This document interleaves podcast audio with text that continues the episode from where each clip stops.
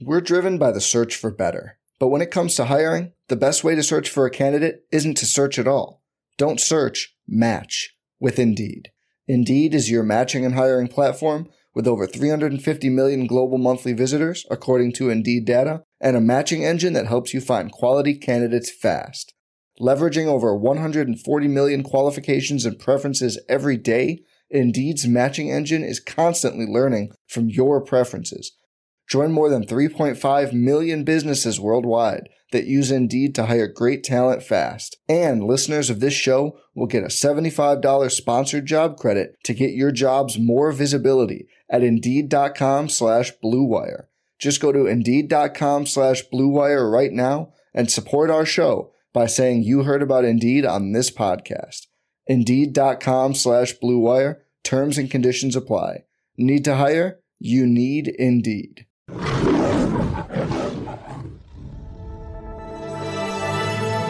Blue Wire. With the seventh pick in the 2021 NFL Draft, the Detroit Lions select Penei Sewell, tackle, Oregon. He's going to run it straight in. Jared, go. Carr, touchdown, Detroit Lions. TJ Hockenson, yes! they did it. They tied it. They're an extra point away from winning this game. Oh, baby, how big is that? Yo, what is going on, guys? Welcome back to the Pride Podcast, episode 232 on the Blue Wire Network. I am your host, Tyler, joined with my two guys, as always, Mr. Malcolm Hart and Pierre. How you boys doing today on this? What is today? Monday night, which I don't know when you guys will be listening to this, but it's Monday night as you guys are as we're recording this. How you boys doing? I'm doing well, man. Malcolm, how are you, bro? Woo, man. I'm I'm good, man. A year older. I'm I'm, I'm oh, happy. Happy happy. Oh birthday. yeah, happy yes, birthday. Sir. Hey man, yeah, man. I, I heard you guys um on the last episode on the the live show. Um, so I appreciate that, man. I, I really appreciate that, man. Okay, yeah, man, I'm doing back. good, man. Get your job Did back. what? My job back. Yeah, right here. I mean, we were. Yeah, we hired. We, we decided to hire you again because you know, like. Well, shit. Okay, thank you guys. Yeah, I guess. Back, we, so, we were uh, we were searching though, but there wasn't really many other people qualified to. Yeah, we had some over. interviews. Yeah, interviews. Like, they said they couldn't edit. They said they couldn't edit and stuff. So like, yeah. So. I mean, they also they also wanted more than what you made. We're like, nah, we're not gonna give you that. We'll stick with Malcolm. so yeah, so you are back unanimously. Woo! so if that makes you feel good. All right. Yeah. Uh, in today's episode, did, did, did, did you mean like by default? Is that, is that what you mean? God damn it! I, I didn't want to say by default. Let, us just, default. Let's no, just say let's just say that we're we're happy to have you back. happy birthday, Malcolm. yes, sir. All right. In today's episode, we're gonna cover wide receivers and tight ends that could interest the Lions in this offseason, free agency market, I should say.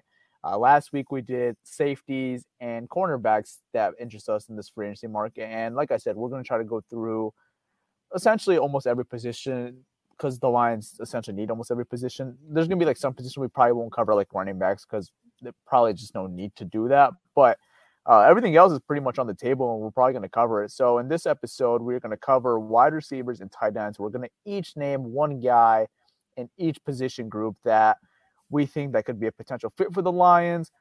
And we'll go from there and we'll see what we're interested with, you know, other opinions. And, you know, maybe we'll bring up some other names too, because there's a lot of receivers in the free agent market that I think could intrigue the Lions. But starting with that, I'm going to kick it off to you, Peter. Let's start off with the wide receivers because this is obviously a very big position for the Lions that they need to address this offseason.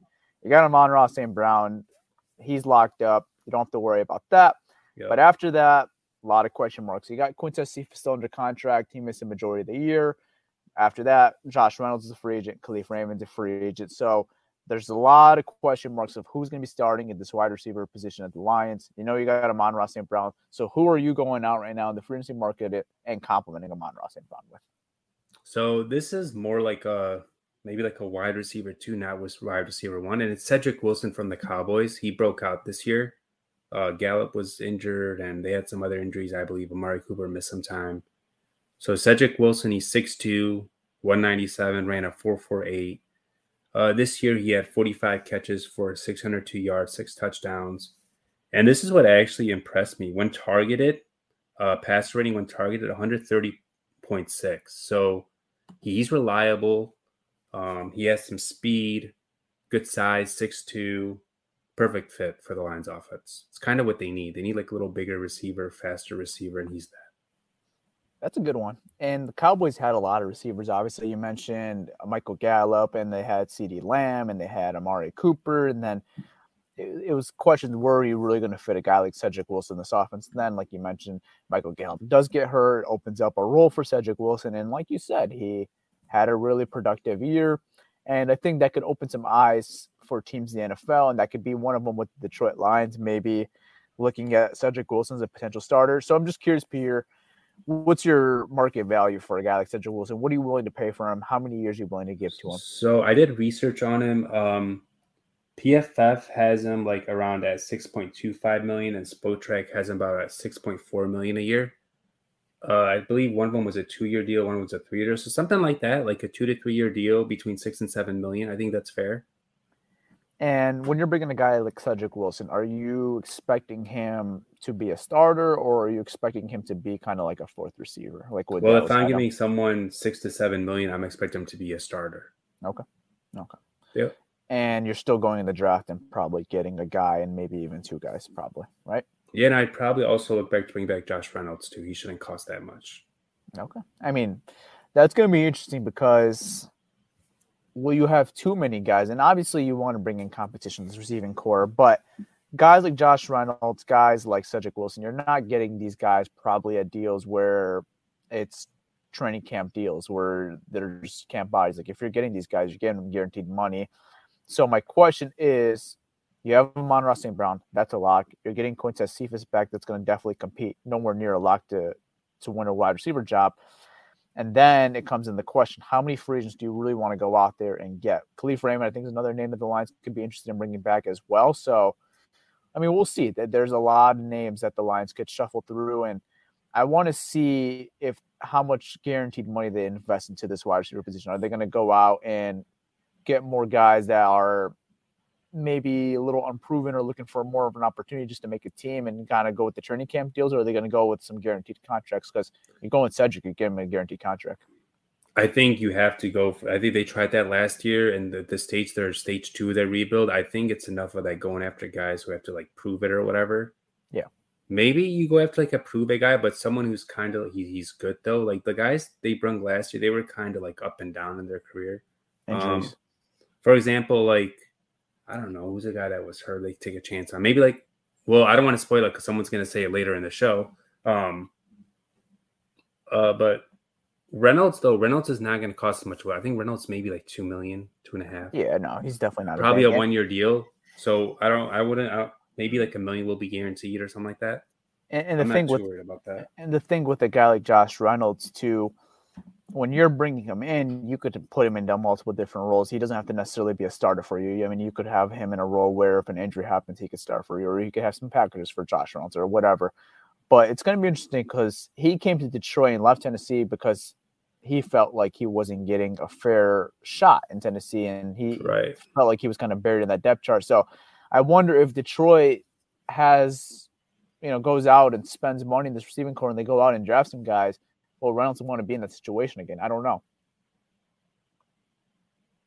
Well, um, you have to earn it. You have to earn it. So th- they could they could have some training camp battles with some rookies, some free agents, some guys already on this roster. Like Trinity Benson, for example, he's probably looking to prove people wrong. Quintez Cephus wants to bounce back. So they have some hungry guys, but they also need to bring in some fresh new blood and just try to push those guys out, or those guys got to try to stay in. We'll see what happens. Yeah, it's gonna be that'll be that's, that'll be interesting if they go that route. Especially they bring back a, a Josh Reynolds and they bring him back with all that competition. How's he gonna react? Yeah, that that that'll probably be the main thing. Like Tyler was saying. Now, if they could bring him back at, at like on a friendly deal, that if you cut him, if he doesn't, you know, prove to himself to be better than these guys, you can cut him at the end of the preseason that's yeah, possible that, too. Yeah. yeah, yeah, that, that that works too. Um, Josh was good for this team. I mean, when when they brought him in was. and uh, he kind of adjusted to the offense, it was obviously a comfort for Jared Goff. I mean, Jared Goff was obviously used to him in Los Angeles when they were together, and then he kind of came to Detroit. It took like a week to kind of get adjusted to Detroit, and him and Jared really got it going. And Jared was really comfortable with him, and they brought back that connection they kind of had back in Los Angeles. And Josh really was a nice compliment to Amon-Ra St. Brown. So could we say he almost proved it like that he could get a starting job if you bring him back? Prove it we're here. Like he's proved it like he could be a starter here? um, started he started here Yes. I mean, he like he he was a starter, but in you always want to bring in competition.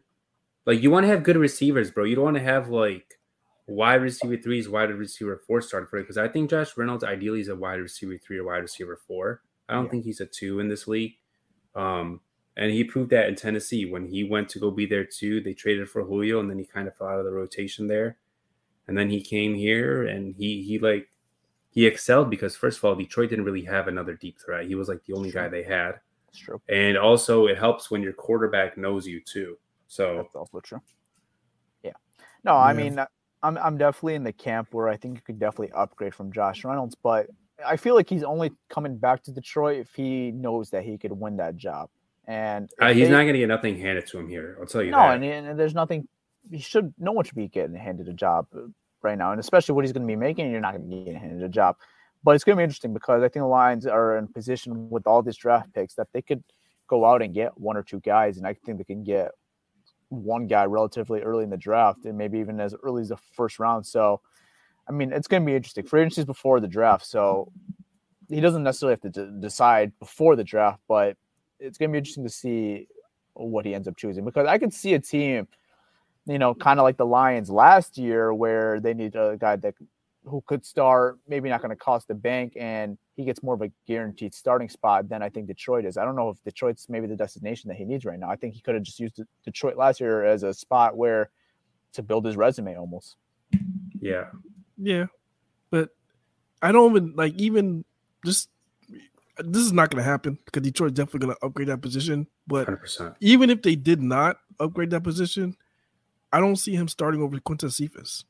I think Quinton Cephus is a better receiver than Josh Reynolds, and that's just, Um, that's just me. I don't know about that yet. I, I think I, I think both I think of them have he a lot to prove.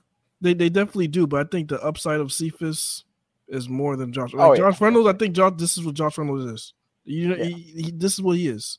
But Cephus, I think there's a whole nother level to Cephus, We'll and see. we saw that earlier before he got hurt. We saw a lot. we saw we saw Quinton Cephus do some good things um, with Jared Goff playing really bad and the whole offense playing really bad. And if Yeah. he was there when the offense was playing really good, I think would have been saying, "Wow, look at Quinton Cephus," you know. So I think he would have. He I, like for me, I think he's better, and he has a higher upside than than, than Josh Reynolds.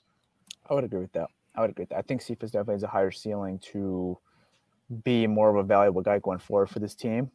But we'll see. I, I, want to see what they end up doing with Josh Reynolds. I wouldn't be shocked either way if he comes back or he goes a different direction and maybe goes to a team where he gets more of a, a guarantee, I could say, uh, where Uh, not a guarantee, but like he gets more of an opportunity to start. I think the Lions could Yeah. really upgrade and like take this whole wide Tyler, when you say like around. opportunity to start, I feel like his best opportunity would be here Why is that? but because the Lions just have the worst receiving corps in the NFL. they Like, do right the now, league. but Right now, they do. I know, but like if he goes sign somewhere else, no one's gonna give him like a no one's gonna give him a better chance in Detroit, in my opinion. Like he has to earn it, but he has a better chance here than if anywhere does, else. if, okay, it goes to Houston. Who does Houston have? Nico Collins.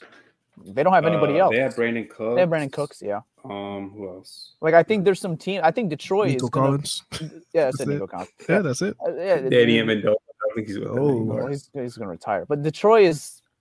I think they're going to revamp this whole wide receiver position, and I don't mm-hmm. think it's going to be the same thing as last year at all. No, so I'm with you, but I, I still think you try to bring him back, and I think it's going to be cheap. I don't like maybe the guarantee is only like a million. So if you cut him, it's a million on dead cap. yeah, man, it's not a big deal. That's possible. I think his honest, honestly, his competition is not going to be the start. If if we realistically we bring him back, his competition is not the start. His competition is can I keep can I keep a roster spot, and it's going to be with Quinton Cephus. So it's gonna, it's going to be a battle between those two guys on who's going to make the goddamn team. We'll see. and does he yeah. want to do that? Because last year in Tennessee, he obviously that was a good team. That was number one seed at the time the AFC. Ended up being the number one seed in the playoffs, and it looked like winning didn't really matter to him. He wanted an opportunity, and he wanted his time to shine. And at that time, Detroit was that team where yes, they were very bad receiving core, and they needed somebody, and there was a connection with Jared Goff.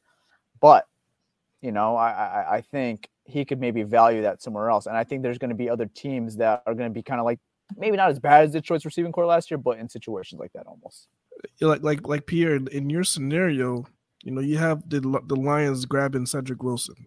Okay, so Mhm. now you look at look at it this way. Say they do pick up Cedric Wilson, and they already have Amon-Ra St. Brown. They draft a guy maybe second and the first round, second round, third round, whatever they draft a guy. They draft a receiver. Where do you where do we where do you realistically see a spot for a Josh Reynolds? Like as far It's as like competition. I mean, I don't know. It's competition. competition. I mean, yeah, I, I mean, Tr- you got Trinity Benson there. They'll probably bring in like some other guys in too. I, I don't think they're gonna just do like how they did it this year. I think they're gonna bring in some solid depth guys. I do too. Yeah, I, I do too. I think they're gonna bring in some rookies too, and I think they're also gonna bring in potentially a starter. I think they're gonna like overhaul the receiver room this offseason. They have to. they, yeah, they have to because Nah. it was a, it was an absolute disaster. It was, a, Yeah. or oh, I could also see them if they do this, like maybe just sign one and then draft two or three of them, and bring in a couple undrafted guys in. Right? I could see them do that too. But before before I go into my pick and just really quickly, Kalif Raymond, do you guys see him ever like? As, as I was just gonna say that. I, I I would be more intrigued to bringing Kalif Raymond back than I think I would Josh Reynolds because he brings the special teams aspect to me. And I thought, was, I was going to bring that up. and I- and I like the gadget use of Kalif Raymond that we could use him in more than I kind of like Josh Reynolds. I think we could replace Josh Reynolds. Honestly, I think oh, Kalif the- Raymond you could replace him, but I think he's more valuable to your team than Reynolds is. He he is. Uh, the only way I'll be okay was letting letting him walk completely is if they have a backup plan. Like, Mhm. all right, there's another Kalif Raymond out there that we could just easily pick up, and Or in the he'll come in and do the Yeah. same exact thing. There's know. two in the draft that I like. It's There's- Calvin yeah. Austin and uh, Wan'Dale Robinson. Yeah, They're both fun.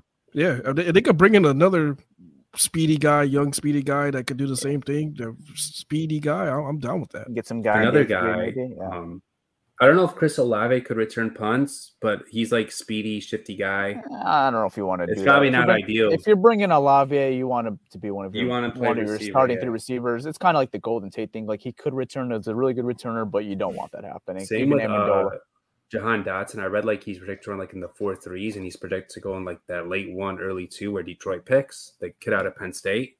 So same with him too. Um, he's fast, but I don't know if it's ideal to put him back there returning punts. I, I just think Kalif Raymond offers me more utility where I can use him in a lot more different roles than I could Josh Reynolds, and I think that we could upgrade from Josh Reynolds like definitively.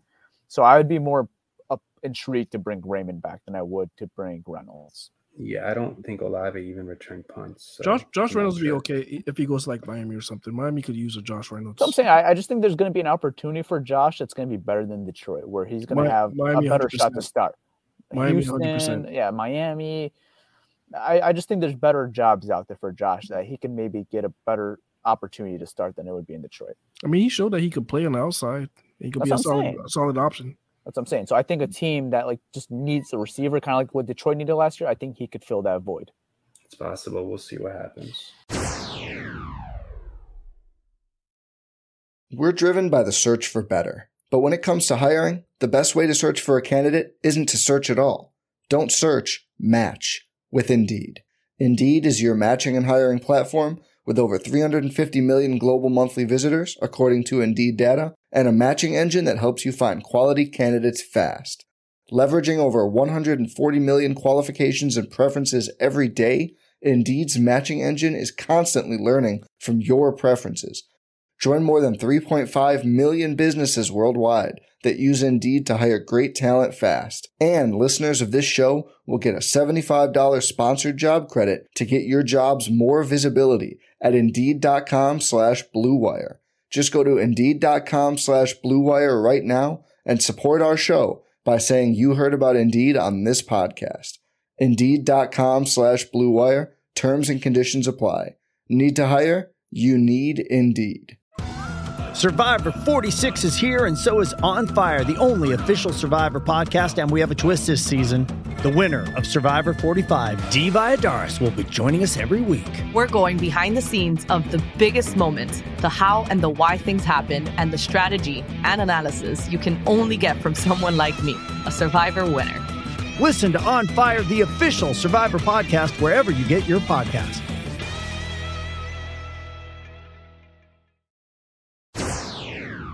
But Malcolm, who do you got? Who's a receiver you like out there? All right. So, I mean, I'm going on a guy who I am not going to give up on.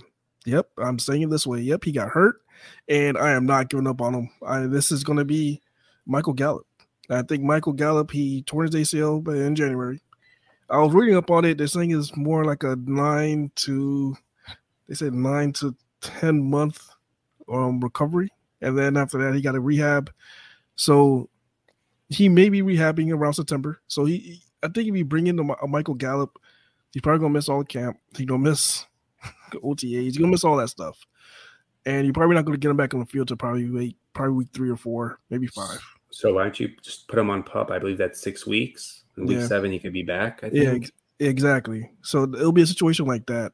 So I, I still think that you know you bring him in, and once he recovers, he can still be he could still be a really really good player for you. So for Detroit, if you brought him in, man, with Amon-Ra Brown, I think he'll probably instantly be your number one receiver. All right. So what's your market value for Michael Gallup and how many years you want to give him? Right now, I think you know Spotrac has him at eleven. Okay. Now I'm not sure if that's pre-injury or before, but um, I think that you could get him cheaper now. Yeah, I think you get him cheaper with his ACL with the ACL injury, but I if we get if we get them cheaper, that'd be like a discount, man. So my question with Gallup is, I think I agree with you. He's a very talented receiver. I think he's a guy who could definitely start. And I mentioned all the time with ACL injuries. I'm not really concerned with ACL injuries uh, too much in today's generation because we have so much technology and these guys recover pretty well to ACLs. And even a guy yeah. like Cam Akers, man, he come off a, a, ruptured Achilles and look how he looked. He looked really healthy. He looked good. So uh, it's making me even more optimistic now. Could Achilles maybe be the next ACL? Because ACL used to be like it's over. Probably not. Pierre's give me the no. Hell no, I agree. But I think a guy like Cam Akers gives you optimism of maybe they have more technology in the Achilles now, and maybe that could be. But with Michael Gallup going back to the ACL, there's not too much concern. It's just the time recovery. You have to recover with that ACL, obviously. And obviously, you mentioned the time that you're going to miss. But I wonder now is Gallup going to maybe take a one year deal and kind of prove himself and then get that big payday in 23, or does he take a little less now but get more years? I, that's going to be a question that he has so, to dangle. I've actually been doing a lot of research on Gallup because I mean I wanted him before he got hurt. Unfortunately, yeah, I know. Hurt. And multiple teams wanted him too. Um, so PFF, I think I read like one year, five million projection, and but Spotrac I think was like around twelve or some eleven point eight. It was 11. 11. 11. Okay, so they projected like I think it was like a multi-year deal too, right? Yeah, it was 11 million a year. Okay. Four years, four years, 47. Yeah, so a little. Okay, yeah. So I think he'll get more than that if he if he signs a long term deal. I think he's probably with like 13 or 14. But yeah. if it's a prove it deal, maybe like Juju signed last year, one year, eight mil, something like that. So I could see that. Yeah, I could definitely see that with Gallup. I wouldn't be shocked if he just does a one year prove it deal, proves that he's worth that contract, and then maybe gets that payday in 23. I wouldn't be shocked with that at all, especially with coming off two injuries uh, throughout that year because he came back from one injury and then uh, got hurt late in the season. I think it was versus Arizona, and then that was two injuries for Gallup, and it sucked because he's in the open market this year for him. But yeah. we'll see. We'll see what ends up happening with Michael Gallup. I think that's a good one though for the Lions for sure. Yeah, man. I, I, think that'll be a great, great fit, man. I think he'll be able to help this team out, especially they bring him in and then they draft a guy. So we'll have we'll have three solid receivers. And Gallup's younger, if I'm not mistaken. You know how old he is on the top of your head? I'll look it up fast if you don't know. But um, he is 25. He's 25, yeah. I'd say he's not that. I mean, he hasn't been in the league for that long. So that could, you know, that, that's another young guy you could add to your core for sure. And if especially if you draft the guy, you have two guys on rookie contracts. I mean, you're looking at not spending too much money at that receiving core and getting good production potentially. So that's that's exciting for sure. Yeah, absolutely. He's a he's a fun player, man. When he's healthy, he's really good. Yeah. Yep. All right. A player I want to talk about, I think is an absolute stud, and I think he'll probably command more money than both the guys that we mentioned, Gallup and Cedric Wilson, which is surprisingly enough that you guys, ironically, I should say, that you guys both mentioned Cowboy players. And Cedric Wilson was the guy that kind of took over for Michael Gallup when he got hurt. Yeah, it was. Uh, the guy I'm going with is from the AFC South, and that is DJ Chark. He's also coming off an ankle injury, and he missed all the all the year after week five or week six when they played Cincinnati at Thursday Night Football. I think Chark's an absolute stud. I think this guy has all the tools to be a wide receiver one. And again, with Chark, kind of what I just mentioned with the Gallup, it's going to be interesting to see is he going to take a one year prove it deal to kind of prove that he's worth the big payday? Because I think Chark legitimately has all the potential to be worth 19 million, 18 million dollars as a receiver. I think he has those tools. Do I think he gets that in this offseason? I don't because he's coming off a year. I think he has the potential to be that guy. I don't think he gets that this offseason. I'm not saying you give him that off. I don't even think I got to be honest. I don't think because he hasn't shown it in this league. He's been hurt a lot. I don't even think he has a potential to get um 19 a year. He had, he had thousand, did he have like a thousand yard receiving yards like a couple years ago? He's, yeah, he's, he only missed four games last, three games last year. Played all last, uh, the year before, made the Pro Bowl, had a thousand yards, and then the year before that was his rookie year. He's only 25 years old. And, and, and who's throwing the ball when he was a quarterback? Gardner Minshew. Gardner Minshew, yeah, and Foles. Jesus. Last year, wait, last year he had like only 154 yards. He got hurt. And then the year before he had 706. His best year was his second year. Yeah, but, but he is a deep threat. He's a deep threat. So and he's six and four, four three speed. And you got to yeah. factor in. You got to factor in who the hell's throwing him the goddamn ball. Right. I think that's a. I think that's a huge factor. I think he's a I stud. Think, I think we actually talked about him in our last off season too episode, wide receiver episode. He wasn't available. It was in a rookie deal. Oh, I'm thinking of his team there. I'm thinking of Dede Westbrook. My bad. Yeah, so he was not. No, DJ Chark is a stud. This guy's a legitimate wide receiver one this league. I think he, he has he all the. I think he has all the tools to be a high paid receiver. He's not going to get this offseason because he's coming off the injury and, like you kind of mentioned, doesn't have the the statistic to really back it up. But is he a guy who deserves it? I think he could get that payday. But if I'm Detroit, I look to lock him up right now. I looked in this offseason. I try to get him on a two, three year deal right now, get him around that 13, 12 million dollar range. And I think he could be a stud for you. I think he's a legitimate outside threat, complemented with Amon-Ra St. Brown and complemented with a, free agent. I mean, a, a draft pick wide receiver with them. This is a really, really good receiving court at a very good cost. Yeah, like Olave or Dotson or who else? Maybe Christian Watson. That'd be fun. I think Chark's a beast, man. Yeah, I, yeah. I, I do too. I, I do too. I have always liked Chark. Yeah, I thought he was hurt more often, but I was thinking of Dede Westbrook. So big, big, fast. He just needs a quarterback or, or, or a team. Too, yeah, with with Chark, man. I mean, yeah, with a quarterback play, I think is fair, and I think if you put him with some, you know, complement him with guys like Amon-Ra St. Brown and a rookie receiver, and they end up being really good. I think I think we could see another version of DJ Chark, and he could be a consistent thousand yard receiver. I really do. Yeah, I do too, man. I like that pick. I like it a lot. So that's a yeah, guy. I, am that's a guy I'm definitely targeting. And again, he's only 25 years old as well. Same with Michael Gallup. So coming off that rookie contract, sucked that he got hurt because he probably could have made more money if he had a, a productive season, but ended up getting hurt. So maybe this is an opportunity for Detroit to strike and get him at a little lower cost than I think he's really worth. Yeah. No, I'm with you, man. I like Chark, big, fast, physical. Um, kind of what Detroit's missing that deep threat right now. They don't have that, so that'd be nice. Yeah. So, all right, let's transition to tight ends now. And you guys are probably wondering, like, why you guys talk about tight ends? You got Hockenson, Brock Wright had his moments where he looked pretty good for this football team, and I think that's fair. But I think it's also fair to look at could the Lions maybe look into investing into a backup tight end? Brock Wright was good for this team, but do they want to guarantee him the backup tight end spot? I don't think so. I think they want to bring some competition for him and have some other guys compete with him and see if he's really worth to be the backup tight end. And I also want to mention that we mentioned a little bit in our live show. You're not going to replace TJ Hockenson in this offseason. And I'm not saying anything about replacing TJ Hockenson, but I don't think it's crazy to think TJ Hockenson doesn't get an extension by the Lions hasn't earned it yet, in my opinion, to be paid as one of the top tight ends. Uh, that might be controversial to some people, but I just don't think he's earned it. And I know Pierre agrees with me here, and I think Malcolm agrees with me too. T. Jackson does not deserve to make George Kittle, Travis Kelce, Mark Andrews, Darren Waller, whatever type of money. He's not in that category. He's not there yet. I'll say this he's not worth 14, 15, but he's worth 10.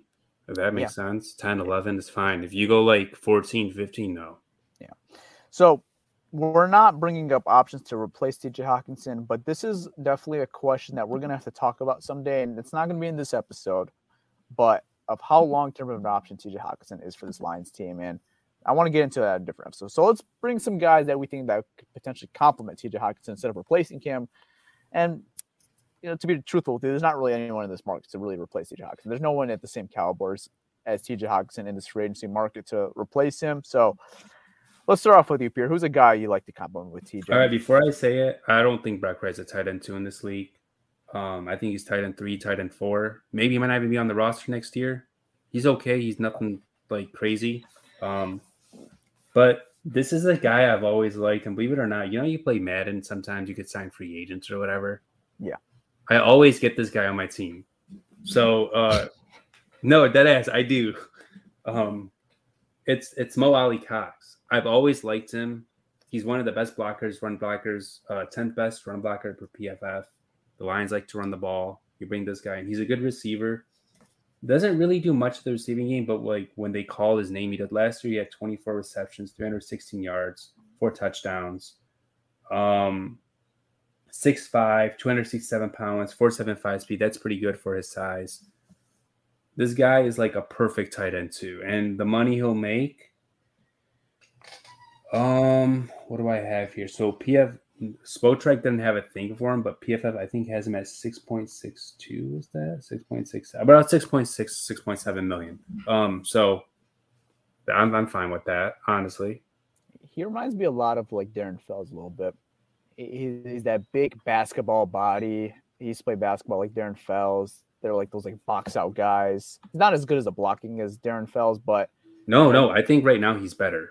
He's, no, he's no, one no, of the I'm best blockers. I'm saying prime Darren Fells. Oh yeah, prime yeah. Darren Fells was like the best blocker. Yeah. Yeah. I don't think he's like as good as Darren Fells as a blocker, but he gives me those vibes where like he could have that Darren Fells impact as when he came in Detroit in 2017 from Arizona and just open up in the blocking game and be a legitimate receiving threat too when the when his name is called, kind of like you mentioned in in Indy. So I would love Mo Alie-Cox. I think he, it would complement TJ Hockenson very well too, because they're kind of you know the opposites. Like you you could throw the Baltimore Hawks, but that's not his strength. His strength is in the run department, in the run blocking department. Yes. So um, I was reading up on him a little too. They said like he has trouble separating man, but he finds the spots in zone. So that's like a tight end too. You know, Hockenson he's pretty good at beating man, finding yeah. spots zone, whatever. The thing with Hockenson, our problem with Hockenson is he doesn't break tackles and also he's not the best blocker. Like he's not worth that type of money. We're not saying we hate Hockenson. We actually like Hockenson a lot. He just needs to play better. He also needs to stay healthy. Yeah. So like if you guys thinking we're criticizing Hockenson, like we hate him, we're not hating him. We're just being honest. Um, maybe with Hawk you pick up that fifth year option, right? I think you definitely proves it. Fifth year option. If he yeah. balls out, you give him extension. If not, you can get a comp pick for him, or you could tag and trade him. Yeah. No, I, I mean I think tight ends are valuable in this league still. I think teams really value tight ends, and I think someone would take a chance on TJ Hockenson if you want to trade him. So I think you have a lot of options you could do with him. Ideally, he works out here, he improves his game, then he could just be a long term piece for you. That's I think he could. Yeah, no, I'm not. I'm, I'm not giving up on him. No, there's no need to give up on TJ Hockenson at all. Absolutely not. But just right now, if we were offered a contract, yeah, I think he more. knows that too. I think he knows that too. Um, I'm sure he knows that because he last last off he worked on his lower body strength to try to like you know break some tackles, his YAC stuff. I mean, we didn't really see it this year because he got hurt, and his blocking kind of like is up and downs.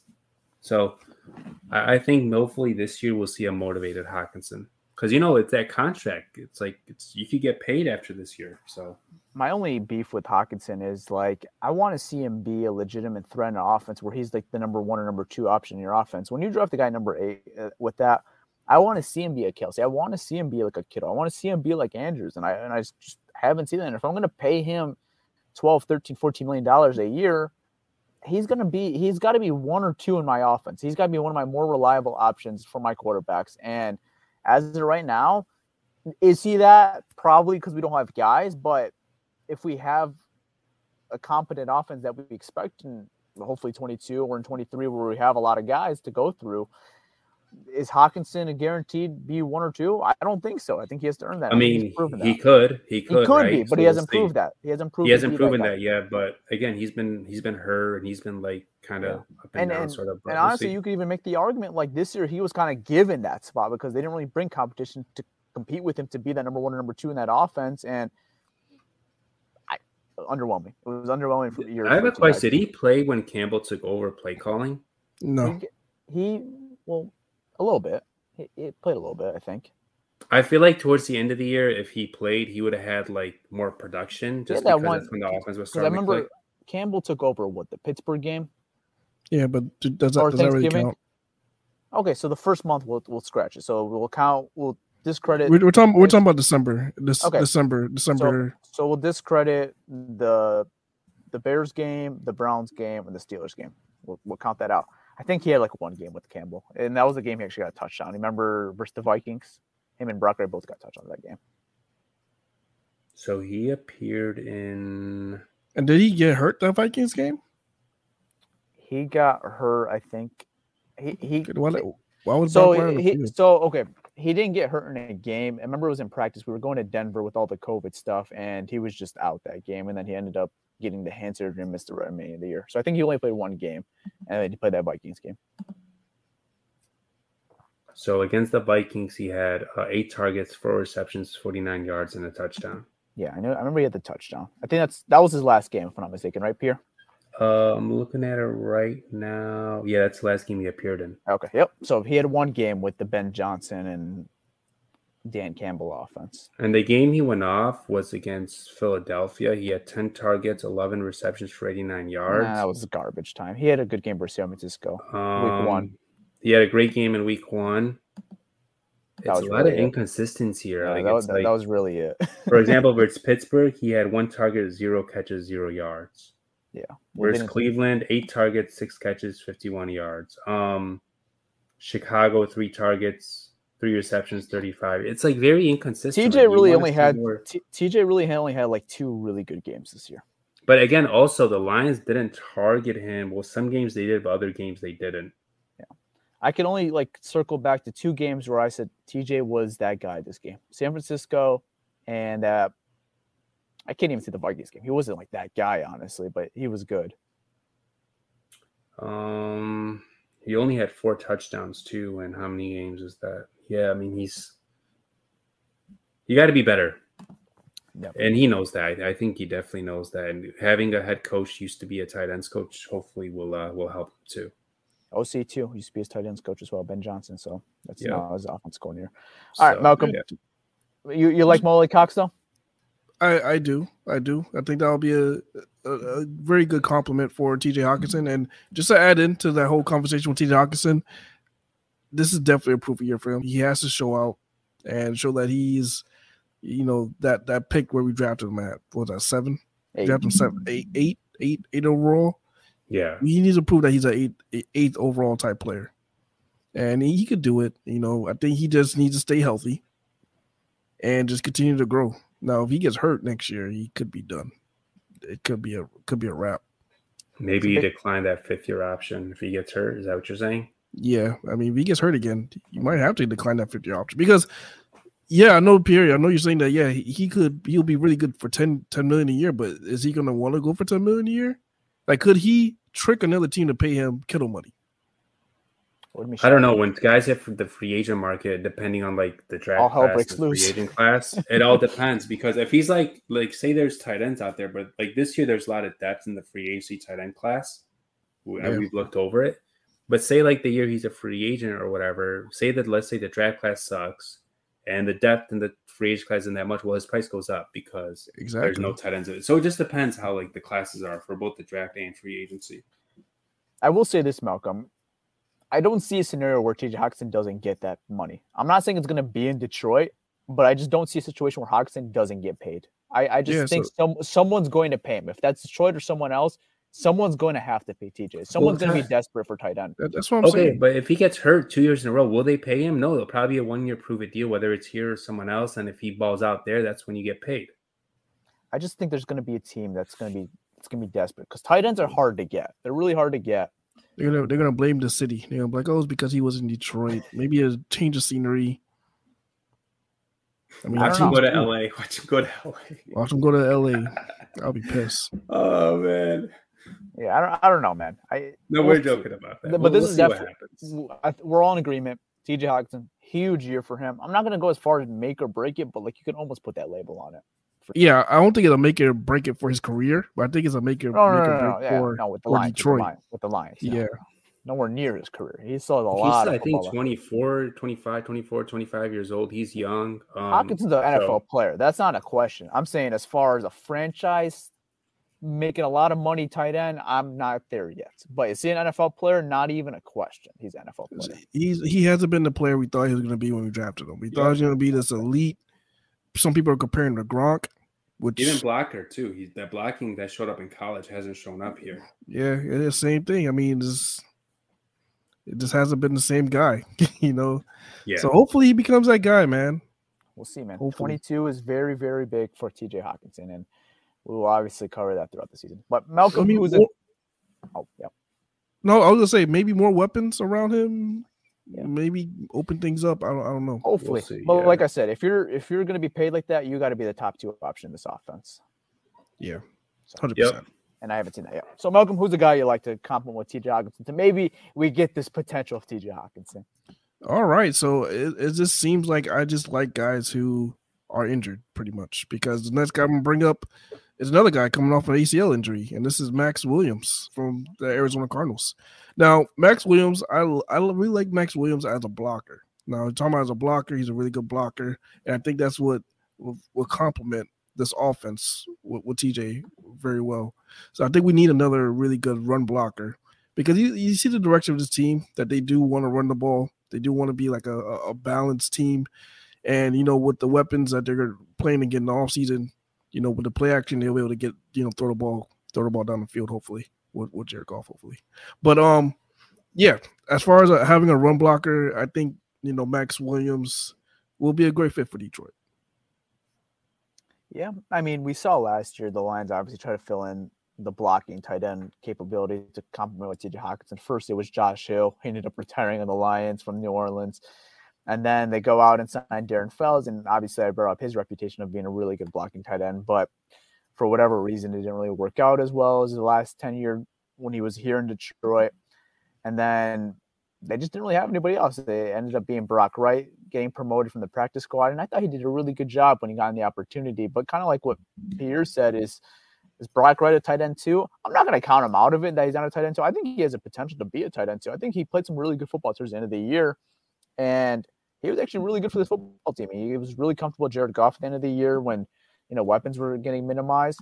So I'm not going to count him out as a tight end too. I'm not going to say definitively he is right now, but I think he should definitely be in the competition because I thought he played well enough last year to to earn that respect to be in the competition next year for sure. Uh, I disagree with that, but that's fair. I mean, I mean, like, what did Brock Wright do bad? I mean, he was a good receiver. Not anything bad, but the thing is, like, you blocker. don't want him. You don't want him to be your tight end too. It's not ideal. I mean, he's a UDFA. It was his first year. He was from the practice squad. I mean, he didn't. I don't know. I, am not opposed giving him a shot and seeing what he could do. I'm not at all. I, I just like. I think like sometimes we, as like fans, sometimes we get attached to our players a little too much. Like for example, um, like Tracy Walker, for example. A lot of people are saying resign him, but when you could go out and upgrade, and there's a lot of upgrades in free agency and in the draft, you try to upgrade, right? Um, I think with Brock Wright, you could upgrade that, and it's not hard to upgrade that. Yeah, I'm not saying Absolutely. you can't upgrade from Brock Wright. I'm just saying he he deserves to be in the competition next year. There's no reason why you don't have him here next year and give him at least the opportunity. And if he's the better man, you, you get a guy with a cheaper contract on a rookie deal at that point. You still have two more years of control with him at with paying him pennies. I don't know. I, I want to see what he could do. I'm, I'm, excited to see what he can do year two. That, that's fair. I just I wouldn't be shocked if he doesn't make the roster next year. That's all I'm saying. No, there's no there's no guarantee for Brock Wright. There, there, there's no guarantee with that guy. I mean, there's like like Tyler said though, like Tyler said, he didn't do anything wrong last year. So if if he's on, is he even still on? Is he still like to have a contract next year? He's, he was undrafted, so they get three, year three deals, and then their fourth year is restricted. Got you, got you, got you. Okay, so yeah, I mean, there's there's really no reason why he shouldn't be here, uh, unless you know those guys clearly beat him and he doesn't make the team. Yeah.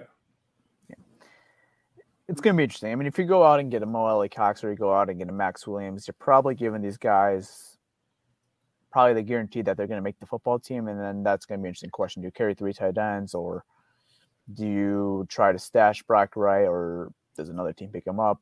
You have to play that game with Brock Wright at that point. I also wouldn't be shocked if they sign one and draft one. Tight end is low key a need because you have the uncertainty with Hockenson. Um, then after that, you have no one. Like you have Brock Wright, but he hasn't shown like he hasn't shown much yet. So I wouldn't be shocked if they they sign one and draft one. We'll That's see. a possibility. I hope they don't go too early in the draft. With, with no, not early. Maybe yeah. like third round and later. Yeah, so I don't even I don't even want to see one that early. I want to see like day dude. Maybe. There's some um, like if Greg the kid out of UCLA, he's good. I mean, I wouldn't be mad they took him in the third round. I don't even know if he'll be there in the third. I think he can go in the second round. So that kid's a really good receiver. We'll see. I don't know how I don't know how I'd feel about that, but we'll see. So, so where where, where would you want them to draft a tight end, Tyler? If they Fifth? are going to take one, yeah, day three, fourth round, and later. Anything, okay. anything, anything around that range is fine. But, so you yeah, want another? You want another Nauta? Well, Nauta was a seventh round pick, damn near undrafted. or was he undrafted? Uh, he was either no, seventh rounder. No, I think he was seventh. He was, yeah. I think he was, he was seventh, round. Yeah, yeah, no, seventh round pick. Isaac Nauta, man, that's a throwback. that was, that, yeah, that was, I remember he he was supposed to be like uh he was supposed to be like one of the top three four tight ends taken off the board. And I remember he just yeah then, then he ran his forty. Then he ran his forty. Every statistic in the combine was bad and now he's like, I think he's on the Packers practice squad or he's bouncing around the league. I, I know, he was with the Packers. I don't know if he's still there, but yeah, my goodness, man, the story of Isaac now. I remember, I remember that guy like coming out, dude. He had he had some promise out of Georgia, and then it went all downhill. And then, the and then he so participated just, in the combine. Yeah, man. I know you regret that shit. I remember it was, was boozing up or something like that. I remember everyone had it like in the third or fourth round. Then the combine came. Oh, seventh undrafted. Yeah, oh, man. man. I know he regrets that. He's like, oh, I should never participate in that shit. Hammy's a little tight. yeah. Hmm. Damn. Yeah, I mean, All right, uh, go go to your pro day and just have those those boosted numbers from Georgia's pro day. they they boost those numbers for you. There it is. Maybe, maybe hey, bro, the personnel guys are there though. I mean, the media could boost or whatever, but the guys there, they have their hand times. They watch everything. It, so. What was the year with the um COVID when they didn't have the combine? 2020. Uh, was it 2020? Not last year. The, the, the amount of people who ran a four three that year is skyrocket. Yeah, last year too a little bit, but they had more professional pro days because they didn't have a combine last year. But two years ago was bad, man. Everyone was four three. Every, Everyone was four three. everybody ran a four three five that year. Everybody. Everyone was generational talent. every receiver ran a, a damn near four three five. Yeah, that's why the GPS tracking is more important when that happens. In general, too, like straight line speed versus play speed is a big difference. Yeah, absolutely. Yeah. All right. Uh, I'm going to bring a tight end, and this is another Rams connection with Jared Goff that he used to have with. He played last year with the Seattle Seahawks, and this is Gerald Everett. So Gerald Everett's going to be 28 years old coming into the NFL season. This is a guy where I don't know how much of a compliment he is with TJ Hockenson because he's not the greatest blocker. He's more of a receiving threat, but he just kind of gives another option to Jared uh, as far as you know in the passing game that you could trust. Or if you go to a guy like Maxx Williams and Mo Alie-Cox, they're not going to be the greatest separators. Gerald Everett is more of a receiving threat for this offense. So if they want to get another toy for Jared and kind of fade away from the blocking, and maybe you know if you go to the blocking, maybe go to that big boy set that they did last year with Matt Nelson. Maybe you can bring another toy like Gerald Everett. He could be a good, solid backup tight end. You could run two tight end sets with him and Hockenson together, and have your receivers and just have a bunch of mismatches as far as in the passing game. So I think this one's interesting. You know, with with Jared in Los Angeles um, in 2020, started in seven games for him, was targeted 62 times, had 41 receptions, 417 yards for one touchdown. Last year in Seattle with Russell Wilson, started in 12 games, very similar workload, had 63 targets, 48 receptions, and 478 yards. So you know, just a guy you could definitely count on to start if Hockenson had to miss some games. And we mentioned Hockenson's injury history, and just another toy for Jared Goff if if he wants another toy in this passing game. Yeah, and um, he played with Jared. Yeah, He yeah, play- for, he- for four played- years. So yeah, that, that'll be another good connection, man. You know, that you know, I don't know why teams don't run more 12, 12 personnel sets. I think is I think it could be effective. You, you have really two good tight ends. Yeah. I don't see why not. He's a good receiver. I mean, good receiver, especially go with Hockenson, and then if you bring some receivers in as well. I mean, you know, he's never going to be your number one, number two option, obviously, but he's a guy that he can get a couple targets in the game, and he can get a couple catches for your team in the game, maybe a red zone threat as well.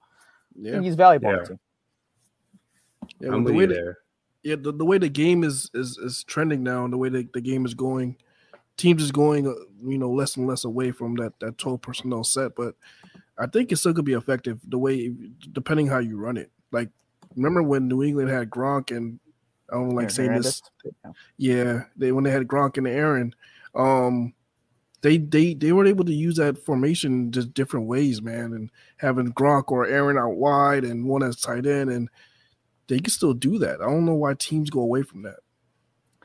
I mean, you're coming to from a, a coaching staff that are very tight end heavy. Your coach is a former tight end himself, Dan Campbell, was a tight ends coach in New Orleans, and then you're now offensive coordinator. Like I mentioned, he was a tight ends coach early in the season for the Lions, and was the tight ends coach even with Patricia's staff, and now he's your offensive coordinator. So you're coming from a team that's very heavy in in tight ends. So it's going to be interesting to see how they address this position in the offseason. I think it's something we also have to mention which people are not really mentioning, and I, you know, it's kind of wiped under the, the covers is Jason Cabinda. I mean, I know he's a fullback by trade, and he's going to be your fullback, but he was a guy when Hockenson got hurt, stepped in as a tight end, and obviously he got the multi-year extension. So there might be something there where they use him in a utility role as well.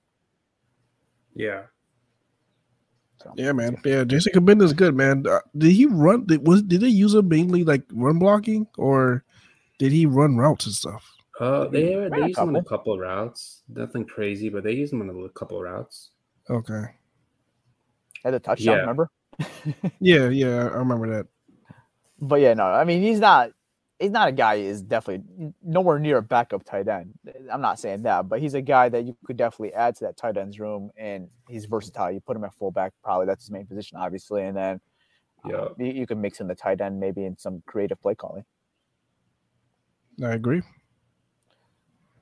All right. Uh, with that being said, do you guys got anything else to add? Or- Yeah, I actually want to add one more thing. So, did you guys know Lions or Detroit, Green Bay, and Washington D.C. are the finalists to host the 2024 NFL Draft? So, Detroit could host the draft I I saw that. in 2024. What are your thoughts on that? I think this is very exciting. I think it's very exciting for fans in Detroit. So maybe people like Malcolm, this doesn't interest them as much because he's not from here and doesn't live here. So it may not interest him as much as like fans that live here in Detroit. But I think it's really exciting. I think it'd be cool for the city of Detroit to have a, a big event like that. And yeah, it'd be awesome. And I know the finalists is Washington, Green Bay, and Detroit. I, I think it would just be really cool for the city because we haven't really hosted anything in a while. I mean, we had the Super Bowl back in 2006, but that was you know, so long ago. We don't get all star games here, even though we have a new arena in Little Caesars Arena. So I think it would be awesome for the city of Detroit to hold the draft and have some attention to the city of Detroit and see kind of what all the remodeling, all the renovations the city of Detroit looks like now. And, you know, appreciate it because Malcolm even said it. You know, he came here, he, he loves Detroit. He said it was a great city. It was it, probably not many people expect that when they're coming to Detroit because all the words that they hear from the outside narrative. So I think if they hold an event, an NFL event that gets all the nationwide views, I think people could maybe change the perception and views of Detroit. And I think that'd be really big for the city. Yeah, downtown is dope, man. I, I really like downtown, especially how they have everything set up. But like the, the stadiums are all right next to each other, and it's just a sports city, man. I love it. I love it. I love it so much, man. Like Yeah. Yeah, Um, and and and no, Tyler, I would appreciate it if, if they had that the the draft in I Detroit because I, if he's I'll, I'll definitely want to attend. I'll definitely want to He'd attend. fly So- here. Yeah, Hell so I'll I'll fly out, man. So I think that'll be fun too. So yeah, uh, if it's in Detroit, I'll, I'll, that that'll be dope, man. Yeah, and another thing is too. So Jonah Jackson was mic'd up during the Pro Bowl, and I forgot which player it was, but he basically said he loves Detroit. Like it was a player from another team, and he said him and his wife traveled to Detroit. They love going to Detroit. So it seems like the perception of Detroit is changing a little, like the city itself. Because remember when we had Glover Quin on, he was a free agent like 2013. 20, that's when Detroit was a little like kind of on the come up still. It wasn't what it is today. So it was a little, it wasn't as safe. What did he? Is is it Glover the one that had that that crazy story when he was visiting? Yeah. and- Yes, it was Glover. yeah, no, that, that story was crazy. Uh, I guess to sum it up really quickly, I think he said he like what was the exact story? You heard people fighting and maybe like they were about to shoot a gunshot. Uh, okay, that's what I thought. I didn't want to forgot what it assume. Yeah. things, but yeah, it was something along those lines where he like heard potential gunshots. Yeah, so he was in the hotel and he heard it and from the other room and he was like, "Yo, what is He going goes, on?" "What am I signing up for? Am I really going to sign here?" And, and then he ended up Lions?" signing here still. So that, that was nice to see. Detroit is dope, man. I think for a Not, draft, I mean, I feel like the summer, you haven't came here in the summer. I know there's no sports going on really, but if you ah. maybe some baseball, but if you come here for the summer, you will love it. You gotta Yeah. come here in the summer. Yeah, Like- I mean, I, I would rather. I mean, I, I would rather rather come in the summer than the, the the winter. I can't I can't do the winter for you guys. Yeah, because that's too damn cold for me. And winter, and you come here in the summer, man. We'll, we'll show you around. We'll give you, we'll give like, you'll have a good time. Yeah, no, but I think a draft would be really cool. I think it would really change a lot of people's perception. Like I know we would say it's already changing people's perception. I agree. I think it is, but I think it would, it would open up more people's eyes if they hosted an event and it ended up being really like just a really nice event. I think downtown could really pull it off too. I think there's so many places that you could pull it off and you know make it a really cool event. I mean, the draft's in late April, so it's not necessarily a guaranteed warm weather spot, but I think you could make it a really cool area. I'd, I'd be interested to see where they would do it. Is it going to be at Ford Yeah. Field? Is it going to be Maybe at the Fox Theater, the Cobo? Like, where are they going to do this draft? I think that's a really I interesting guess question. Cobo or Fox. I don't think Ford Field. I guess probably Cobo or Fox. Yeah, I, I think Fox was. I remember when they like were originally proposing, like a long time ago, with Rod Wood. He said he wanted to get a draft here. I remember he said the proposal was Fox Theater. So I wonder if that is still in you know the rumors if that's where they want to do it. If they are going to choose Detroit, or like you said, are they going to go to the Cobo Center, or are they going to choose somewhere else? I think that's going to be the really interesting question because the thing with Detroit, I don't think you could pull off like what you did in Nashville, like the outdoors and stuff like that. I'm I just just don't gonna think bring that up. It, it depends on the weather because like our weather here is bipolar, right? That's one what I'm day it's like saying. really I don't- I don't one know day if it's I- really cold. I I don't know if you could plan that outdoors in Detroit like that, but I think Cleveland last year they did theirs outdoors, so In April, right? I mean, April is this is this snow for you guys already in April? it could. No. It Uh, mm, I don't April- think so. Opening day last year was snow. The Tigers opening Isn't it day- like isn't the draft? I mean, it's late April? it's late. I think it's around May, right? Isn't the draft more like around May now? It's late April, like the 27th, 28th. Yeah, I, I don't think that. I think it'll be nice here. Like, I don't think, uh, but you never know in Michigan weather. You never snow know. is probably out of the question. I I say that with, you know, ma- like make sure. No, snow, it- snow is out of the question. Snow is out of the I wouldn't completely rule it out, but probably out, right? But it could be really cold. Like in April, it still could be really mm-hmm. cold in Detroit. It could still be in that 40s. Bring your jacket. Yeah. So I don't know. I I I would wonder if they go towards an indoor venue or if how they would pull it off outdoors. I think they could pull it off outdoors, but I think it'd be interesting to see how they would do that. I think Something outdoors by the would be dope. river. By the river would be dope. Like by I was gonna say that. I was gonna say that. That that would be dope. Mart. That'd be sick. That'd be that'd be really cool. That'd be If really they do cool. it, Yeah. if, if- if they do it there, that that will definitely work. If they do outdoor, they do it by the river. That'd be dope. My only like concern with that is I think with the city is too is like actually I don't know if it's a concern, but maybe you want to have it a little closer to the stadiums and like more of the heart of downtown because at that point you're you're about a mile down from downtown. I don't think that makes a difference, to be honest. Yeah, I don't You're- either. You're pretty much by everything. Like as Yeah, far as like the, there. No, you're still like by the, the, yeah. the landmarks and stuff like that. Big that Yeah. the, the statues there with the the fists. That's Yeah. like right there. yeah, I- Yeah. I, I think they could pull that off. I think they could definitely pull that off. So And I like. I don't get how Green Bay could host the draft. I mean, I don't think there's anything doing Green Bay.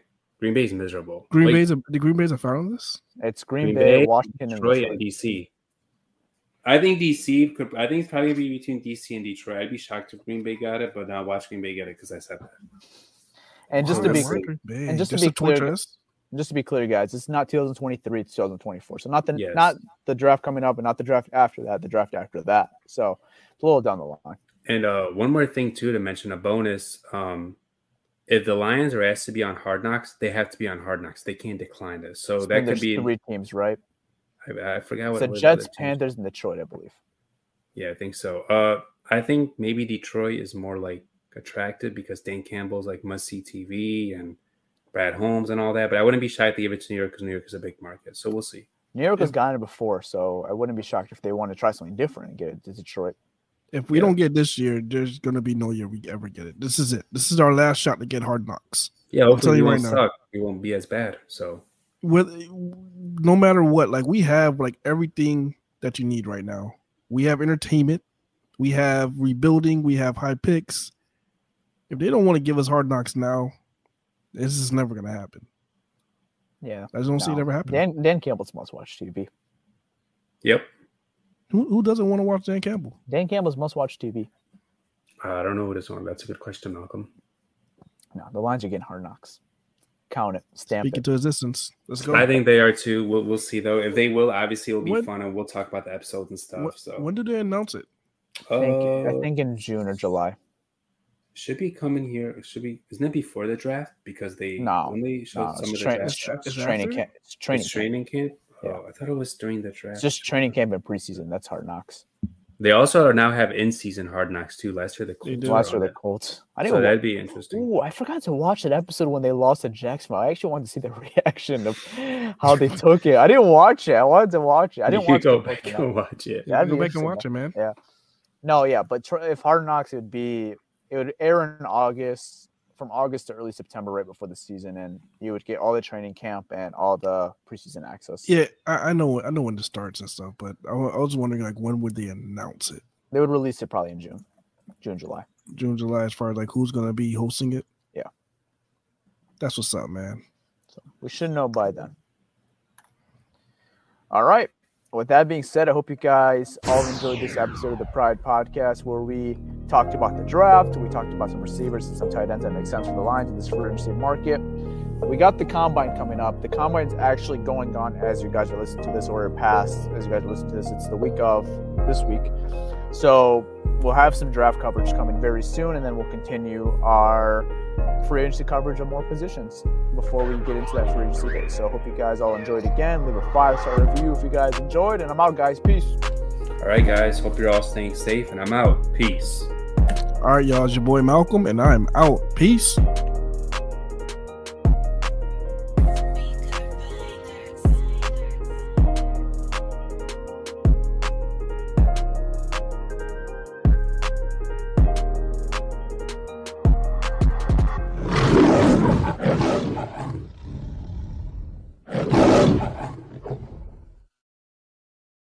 Every fan knows the right player in the right position can be a game changer.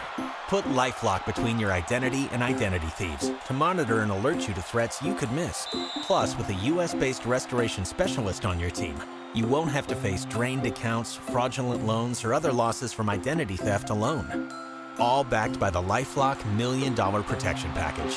Change the game on identity theft. Save up to 25% your first year at LifeLock.com slash aware.